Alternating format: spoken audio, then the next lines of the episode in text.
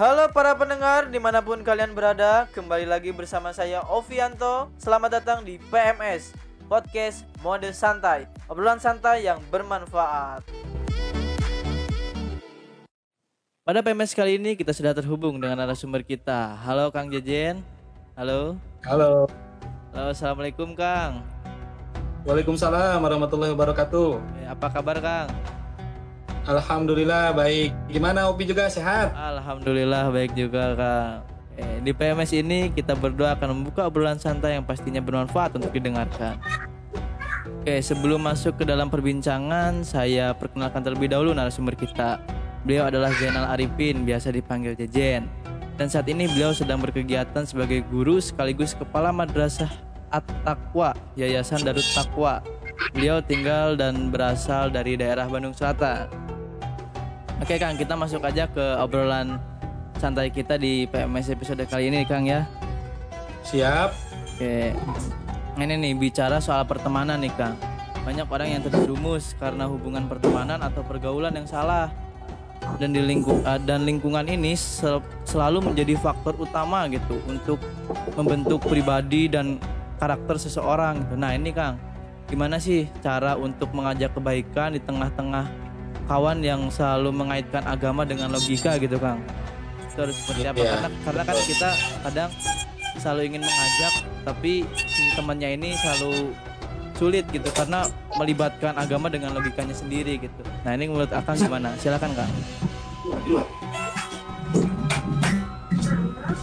Ya Nih Gini ya Nih berbicara tentang malam masalah sahabat Ya Oke Bismillahirrahmanirrahim Eh, Assalamualaikum untuk teman-teman semua ya. Nih berbicara tentang masalah sahabat Ada sebuah ungkapan nih dari Umar bin Khattab. Ya Beliau mengatakan Tidaklah seorang diberikan kenikmatan setelah Islam Yang lebih baik daripada kenikmatan memiliki saudara semuslim yang soleh. Apabila engkau dapat salah seorang sahabat yang soleh, maka peganglah ia erat-erat. Nah, jadi eh, teman-teman yang dirahmati Allah Subhanahu Wa Taala, ya, eh, dalam keterangan yang diutarakan oleh Umar bin Khattab itu sungguh jelas bahwasanya ketika kita mendapatkan sahabat yang soleh, maka pegang erat-erat. Karena dengan sahabat yang soleh itu banyak keuntungan. Nah, sekarang tadi pertanyaannya ya berkaitan dengan bagaimana cara mengajak teman-teman yang ada di sekitar kita ketika misalkan sekarang sedang tren, sedang musim yang di mana agama itu sering dirasionalisasikan. Padahal secara nyata agama itu tidak akan mungkin dirasionalisasikan karena berkaitan dengan masalah keimanan. Ya, masalah keimanan itu tidak bisa dirasionalisasikan, tapi kalau berbicara hikmah dari keimanan itu bisa. Ya, Nah, sekarang bagaimana cara mengajak teman-teman sekalian gitu ya yang mempunyai berpahaman seperti begitu ya dalam kondisi yang wah sekarang kan ya apa pergaulannya sangat dahsyat gitu ya. Yang pertama, bagi kita yang mengajak ya, kuatkan dulu tauhid kita. Kuatkan dulu akidah kita.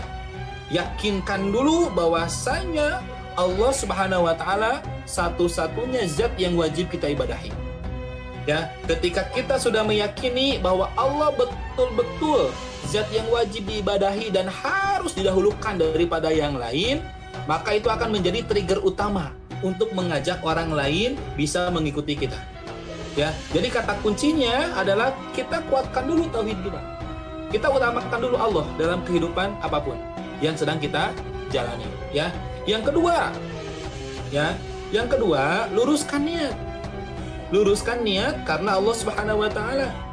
Karena ketika kita mengajak orang lain berbicara hasil ikut atau tidak dengan ajakan kita itu bukan ranah kita. Itu ranahnya Allah Subhanahu wa taala. Ya, ranah kita mengajak. Ya, selama kita ajak misalkan teman kita terus terus terus dalam kebaikan.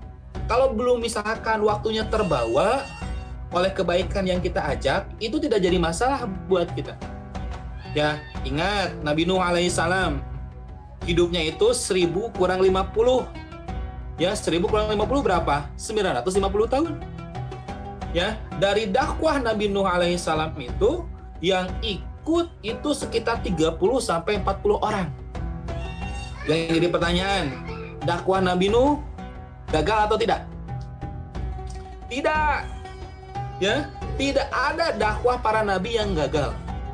Karena dakwah yang paling inti, mengajak kebaikan yang paling inti itu bukan seberapa banyak orang yang mengikuti, tetapi seberapa istiqomah kita terus mengajak orang lain dalam kebaikan. Ya, nah kebaikan yang sukses seperti itu. Menyampaikan kebaikan yang sukses itu adalah kita terus menerus ya mengingatkan teman kita, mengajak teman kita ya ketika misalkan kita terus-terus mengajak teman kita dalam kebaikan ya insya Allah itu adalah kebaikan untuk kita semua. Malahan ada dalam sebuah keda, ke, apa keterangan. Dalam sebuah hadis ya Rasulullah SAW meriwayatkan dalam hadis riwayat Muslim beliau mengatakan bersabda Rasulullah mandala ala khairin falahu mithlu ajri fa'ilihi barang siapa yang menunjuki kepada kebaikan maka dia akan mendapatkan pahala seperti pahala orang yang mengerjakannya. Bayangkan, kita mengajak orang lain untuk melakukan kebaikan. Ya, kita mempunyai plus dua kebaikan. Ya, kita mempunyai dua pahala. Pertama pahala mengajak, kedua, kedua ketika orang lain mengikuti ajakan kita. Jadi tidak rugi kalau kita menjadi bagian orang-orang yang mengajak pada ke kebaikan. Ya, karena nanti kan akan berbuah pahala. Pahala adalah prasyarat untuk kita mendapatkan surganya Allah Subhanahu wa taala. Ya, jadi kalau Opi sama teman-teman sekalian gitu ya, di mana pun berada, ajaklah dengan bahasa mereka. Contoh misalkan, "Wih, ini kaum milenial nih, ajakannya seperti harus seperti apa ucapannya?" Ya, perkataannya, perbuatan harus seperti apa gitu ya. Karena Kata Rasulullah, ajaklah seorang itu sesuai dengan bahasa kaumnya. Ya, jadi ketika misalkan para milenial ngalumpul gitu ya, lagi ngelumpul gitu ya, pada ngumpul, itu bahasanya akan berbeda dengan orang-orang yang jauh lebih tua. Mulai dari bahasanya, mulai dari materi yang akan disampaikan. Ya, gitu kan materi yang disampaikan. Kalau orang yang yang lebih tua atau sudah tua gitu ya yang sudah kakek sudah nenek atau ibu-ibu itu materinya materi yang berkaitan dengan mati. Biasanya identiknya ya untuk mengingatkan akan kematian gitu ya. Nah kalau misalkan seorang pemuda milenial gitu ya ya mm, untuk mengupgrade keimanannya membahas tentang masalah memotivasi dirinya supaya terus bersemangat untuk berkarya dengan landasan iman kepada Allah. Itu nanti beda materinya ya. Nah, seperti begitu ya. Jadi, jangan pernah bosan mengajak orang dalam kebaikan. Kalau kita bosan, kita berhenti, kita gagal. Tapi kalau kita terus mengajak kepada kebaikan, ya, kalau masalah hasil itu ranah Allah bukan ranah kita, kita tidak bisa mengotak-atik kalau ranah hasil mah. Itu terserah Allah. Nabi Muhammad Shallallahu Alaihi Wasallam punya sahabat, eh mohon maaf punya paman yang sangat dicintai oleh Nabi Muhammad yang bernama Abu Talib. Nih, Abu Talib ini adalah paman Nabi yang sangat sayang kepada Nabi Muhammad. Ya, ketika Nabi Muhammad diintimidasi, ya, kemudian apa istilahnya itu di dipojokkan oleh orang-orang kafir Quraisy pada waktu itu, maka pamannya Abu Talib menjadi orang yang terdepan membela Nabi Muhammad. Tetapi Abu Talib ini paman Nabi yang di mana di dalam hidupnya tidak percaya kepada Allah, artinya tidak beriman kepada Allah. Ya, tidak beriman kepada Allah. Suatu saat pada waktu sakaratul maut mendekati ajalnya Nabi Muhammad datang kepada pamannya yang dicintainya yaitu Abu Talib datang kepada Abu Talib ketika datang ke Abu Talib ya kepada pamannya wahai paman ucapkanlah kalimat la ilaha illallah ini nanti akan menjadi saksi diri saya ya kata Nabi Muhammad supaya nanti bisa engkau mendapatkan surganya Allah Subhanahu wa taala ya tetapi ketika mau mengucapkan seperti begitu teman-temannya Abu Talib Abu Lahab Abu Jahal berkata wahai Talib wahai Abu Talib apakah kamu akan mengkhianati kepercayaan nenek moyang kamu? Yaitu menyembah Lata dan Uja akhirnya ya paman Nabi yang Nabi sayangi di akhir kehidupannya tidak mengucapkan kalimat la ilaha illallah ya maka ya, Abu Thalib ini paman Nabi ini akan masuk neraka. Mau tidak mau akan masuk neraka. Neraka yang paling ringan yaitu ketika telapak kakinya sudah nyampe ke dalam neraka otaknya langsung mendidih. Bayangkan itu neraka yang paling ringan. Tuh, sekelas Nabi Muhammad ya Shallallahu Alaihi Wasallam yang dijamin masuk surga tanpa hisab sudah berusaha mengajak pamannya untuk berislam, tetapi hasilnya pamannya tidak berislam. Berarti hasil itu ranah Allah bukan ranah kita. Yang terpenting itu adalah kita uh, usaha ya. Silakan ada lagi pertanyaannya supaya lebih TikTok lah ya. tentang persahabatan silakan. Oke, ya benar juga nih menurut uh, Kang Jejen karena benar nih uh, kita tuh harus menempatkan diri kita gitu. Kita nyuruhnya ke kaum milenial ya kita harus bisa sambil memotivasi juga. Karena banyak nih Kang uh, kita juga sering ngajak gitu ke teman-teman yang lain tapi malah bawaan mereka tuh malah sewot malah jadi malas katanya kalau diajaknya kayak gini. Ya berarti ini kembali lagi ke diri kitanya masing-masing sebagai pengajak. Jangan sampai putus usahanya untuk terus mengajak dan harus tahu gitu tempatnya. Cara mengajaknya tuh harus tahu juga karena berbeda-beda ya Kang. Tadi kata Kang Jejin juga uh, kita mengajak ke suatu kaum itu harus tahu dulu kaum tersebut seperti apa dan cara bicaranya harus seperti apa. Mungkin kayak gitu ya Kang ya? Nggak, iya betul. Seperti itulah nah, ya sederhananya. Nah ini untuk persahabatan nih Kang. Persahabatan menurut Islam itu seperti apa sih? Dan bagaimana kita cara memilih teman yang baik agar tidak terjerumus kepada perbuatan yang tidak baik. Karena kan banyak nih sekarang yang ah bergaul mah sama siapa aja cina biar dapat pengalaman banyak. Nah ini mungkin ada nggak sih cara tersendiri untuk kita memilih teman agar tidak mudah terjerumus ke jalan yang salah? Itu silakan kang. Oke siap. Ya gini ya. Berbicara tentang memilih teman sebenarnya dalam Islam itu tidak membatasi pertemanan itu harus dengan siapa. Catatan dulu ya kita tidak boleh tidak membatasi dengan siapa pun kalau bergaul. Kalau kenal itu dengan siapa pun itu boleh. Kalau kenal kalau kenal ya. Tapi untuk menjadi teman sejati teman yang akrab Islam baru mengatur. Ya kita harus pahami dulu beginilah ya. Ketika Allah Subhanahu Wa Taala menciptakan kita ya kita itu manusia disebut dengan makhluk ya. Makhluk adalah yang diciptakan. Kalau kholik yaitu Allah. Kholik itu artinya yang menciptakan. Ya. Nah, kita harus pahami bahwasanya Allah Subhanahu wa taala sebagai Kholik yang menciptakan kita dan kita sebagai makhluk, Allah itu sudah menyiapkan ya perantara-perantara kehidupan bagi makhluk supaya makhluk itu bisa menjalani kehidupan dengan aman sentosa, sejahtera, bahagia di dalam mengarungi kehidupan dunia ini.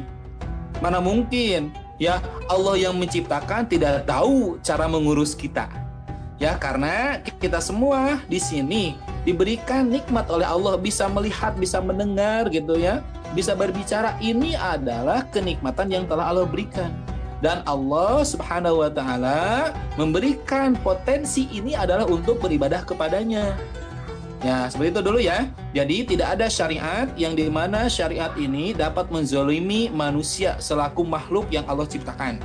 Karena Allah itu lebih tahu daripada diri kita. Ya, nah seperti itu ya. Kemudian berbicara dengan masalah pemilih kawan, bagaimana? Ini ada dalam sebuah hadis Bukhari dan Muslim yang sudah terkenal ya. Mungkin Opi dan teman-teman juga pada tahu ya.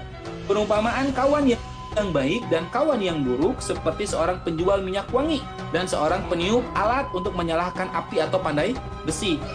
Adapun penjual minyak wangi, mungkin dia akan memberikan hadiah kepadamu atau engkau membeli darinya atau engkau mendapatkan bau harum darinya.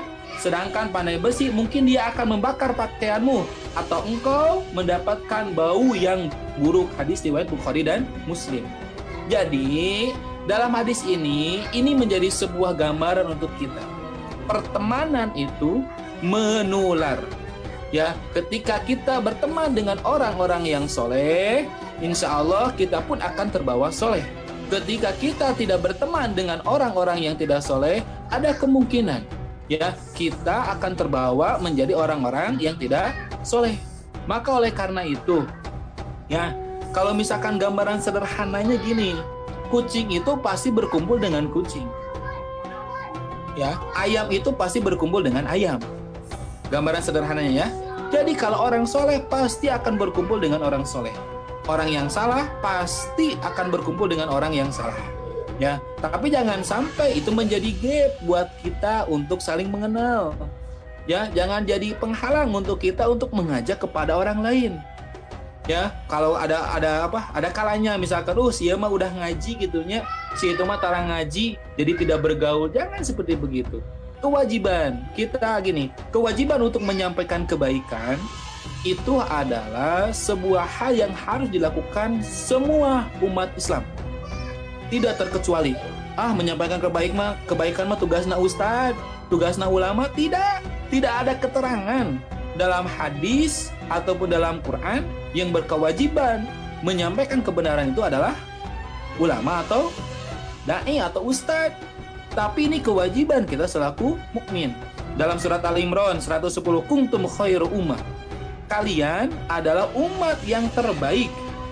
Ya, ukhrijat linnasi ta'muruna bil ma'ruf wa tanhauna 'anil munkar wa tu'minu billahi. Kata Allah, kamu adalah umat yang terbaik yang dilahirkan untuk manusia, menyuruh kepada yang ma'ruf, mencegah dari yang mungkar dan beriman kepada Allah Subhanahu wa taala.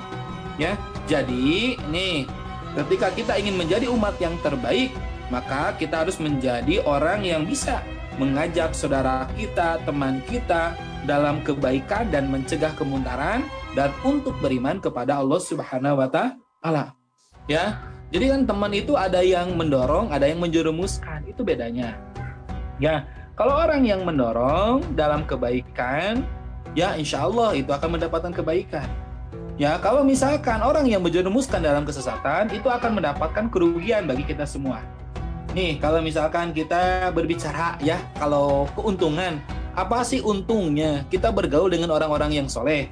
Yang pertama, ya, orang yang soleh pasti akan memberikan nasihat kalau kita salah. Ya, akan memberikan nasihat. Maka itu akan menjadi sebuah jalan keselamatan untuk kita. Tidak rugi kalau berteman dengan orang yang soleh. Yang kedua, ya, sahabat yang soleh akan selalu mendoakan sahabat yang lainnya. Malahan dalam sebuah keterangan Muslim, Rasulullah SAW pernah menyampaikan sesungguhnya doa orang Muslim seorang Muslim kepada saudaranya di saat saudara tidak mengetahui adalah doa yang mustajab. Jadi kalau orang soleh, kita berteman dengan orang soleh, orang soleh itu akan mendoakan kita. Padahal kita tidak tahu bahwa teman kita yang soleh itu mendoakan kita. Maka dalam hadis ini dijelaskan doa orang yang mendoakan orang lain tanpa diketahui oleh orang yang didoakannya, maka doanya akan terkabul. Ya, Nah, seperti begitu. Sekarang kalau ada pertanyaan, ya supaya pergaulan luas, kita harus bisa bersahabat berteman dengan siapa pun ya. Oke saya jawab gini ya. Ketika misalkan kita dalam situasi kondisi apa pun dalam komunitas apa pun ya kita itu harus bisa memberikan warna. Jangan mewarnai. Boleh nggak kita misalkan bergaul dengan orang-orang yang dalam tanda kutip ya kurang soleh boleh kalau kata saya boleh boleh dalam artian untuk memberikan warna kepada mereka supaya mereka jauh lebih taat lagi kepada Allah. Ya, gaul mah sama siapa pun boleh, tetapi kita yang harus memberikan warna, bukan orang lain mewarnai kita. Maka oleh karena itu tadi sudah dikatakan bahwasanya kuatkan dulu tauhid kita. Ya, ketika kita ingin mengajak orang lain dalam kebaikan, terutama orang-orang yang dalam hal ini kurang bersemangat untuk beribadah kepada Allah. Ya, kalau misalkan kita berkumpul terus dengan orang yang kurang semangat, kita tahu kitnya kurang mantap, ada kemungkinan kita bukan memberikan warna, tapi kita yang terwarnai oleh mereka. Jadi takutnya kita termasuk orang yang tidak bersemangat juga ibadah nanti takutnya ke depannya. Ya. Nah, seperti itu ya. Pi, silakan ada pertanyaan yang lain silakan. Oh, ada ada Kang. Tapi ini uh, menarik juga nih memberikan motivasi dan gambaran juga untuk kita dalam memilih teman karena benar yeah. sekali tadi kata Kang Jajan kita harus mewarnai bukan malah diwarnai oleh mereka gitu. Kita harus yeah. memberi ya setidaknya kita memberikan ilmu gitu ke mereka tentang kebaikan gitu. Jangan sampai malah kita yang masuk ke dunia mereka dan malah ikut-ikutan hal yang bisa dibilang buruk gitu. Ya betul sekali saya sepakat sekali dengan Kang Jajan karena ya zaman sekarang gitu kan orang pengen nyari pengalaman banyak dan uh, pingin punya teman dari mana pun kalangannya siapa pun. Dan itu tadi sudah dikatakan juga oleh Kang Jejen ya kita harus harus tahu batasannya dan kita harus ya setidaknya kita memberi warna dalam ya perkumpulan kita atau sahabat-sahabat kita. Jangan malah kita yang diwarnai. Nah ini kang terus ada pertanyaan lagi tentang bolehkah kita gitu ya umat Islam berteman dengan orang non muslim gitu. Karena ini sedikit cerita ya kang ya. Pernah ada kejadian nih ketika kita sedang main gitu eh, main eh, kita lagi main lah gitu anak-anak kecil cuma main-main biasa gitu dan tiba-tiba ada orang tua gitu kan kita bermainnya sama ada kebetulan orang non muslim gitu dan ada orang tua yang tiba-tiba manggil anaknya. Udah dek pulang aja sini jangan main sama orang kafir katanya. Nah nah itu padahal orang orang tuanya tuh umat muslim gitu. Nah mungkin tanggapan kang Jejen ini terhadap hal seperti ini tuh seperti apa? Dan tadi pertanyaannya bolehkah kita ya umat Islam berteman dengan orang non muslim mungkin gitu. Silakan kak. Ya siap ya. Nah berkaitan dengan berteman dengan orang non muslim ya. Kalau berbicara tentang berteman boleh-boleh saja. Selama pertemanan itu tidak merusak akidah kita. Contoh misalkan ya. Nih kita misalkan punya apa ya punya sahabat yang berbisnis gitu ya yang ada ikatan bisnis dengan kita lah ya. Selama itu perkara dunia yang kita bahas maka tidak ada masalah. Ya saya misalkan jadi pedagang ya. Kemudian ada orang non muslim beli kepada saya. Apakah saya atau tidak? Ya kalau misalkan secara rasional pasti tidak akan saya tolak. Kenapa? Karena saya sedang jadi penjual pada waktu itu ya ya ketika jadi penjual ya jual aja barangnya ke siapa pun jadi untuk perkara dunia sekali lagi untuk perkara dunia itu tidak jadi masalah kita berteman dengan siapa pun di kampus ada non muslim boleh ya selama pembahasannya berkaitan dengan masalah keduniaan. Tapi kalau misalkan berkaitan dengan masalah akidah, maka itu harus tegas kita. Harus tegas. Ya, untuk perkara dunia itu apa istilah itu boleh lah. Untuk masalah akidah kita harus tegas. Katakan kalau misalkan Islam itu benar ya benar. Kalau mereka misalkan non muslim mengatakan agama saya paling benar, kita angkat topi Kenapa? Berarti keyakinan yang dianut olehnya benar. Olehnya ya, bukan oleh kita ya. Sekali lagi bukan oleh kita, olehnya benar. Ya yakin mereka itu yakin dengan keyakinannya itu mantap. Bagus. Ya, kita harus mantap dengan keyakinan kita itu bagus. Jangan sampai kita misalkan punya keyakinan Islam tetapi mengatakan semua agama itu benar, ya menyembah kepada uh, Tuhan yang sama gitu dah. Tah itu mah adalah orang yang di mana akidahnya sudah rusak, tauhidnya sudah rusak.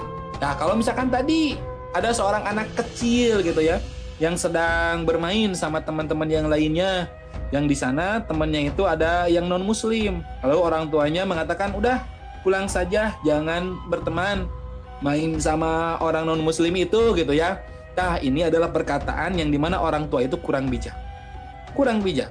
Kenapa kurang bijak? Selama dia itu berteman dalam koridor gitu ya, yang bisa ya pertemanan anak kecil lah seperti apa gitunya, pasti ya gitu ya main gitu ya main layangan gitu ya dan segala macam lah. Kalau misalkan masih kecil mah itu tidak jadi masalah. Tetapi kalau misalkan sudah main, kemudian diajak oleh orang tuanya yang non muslim untuk mengikuti kegiatan-kegiatan yang diadakan olehnya yang berkaitan dengan agamanya, maka itu kita harus tegas tolak. Tapi kalau misalkan main sepedahan bareng gitu ya, kekecilkan ya, main sepedahan bareng, main bola bareng gitu ya, main layangan bareng gitu ya. Kalau perkara dunia itu tidak ada batasan, silakan saja. Tapi kalau sudah berkaitan dengan masalah akidah, kita harus tegas ya. Jadi gitu Pi, untuk jawaban sementara ya. Oke oke, emang benar juga ya karena emang ada keterangan juga kan di surat al kafirun gitu karena untuk ya. untuk hmm. agamamu dan untukku agamaku gitu jadi ya Betul. kita tahu batasannya di situ kalau sekedar main ya ya nggak masalah gitu karena tidak ada larangan gitu ya kalau untuk duniawi tadi seperti yang Kang Jejen bilang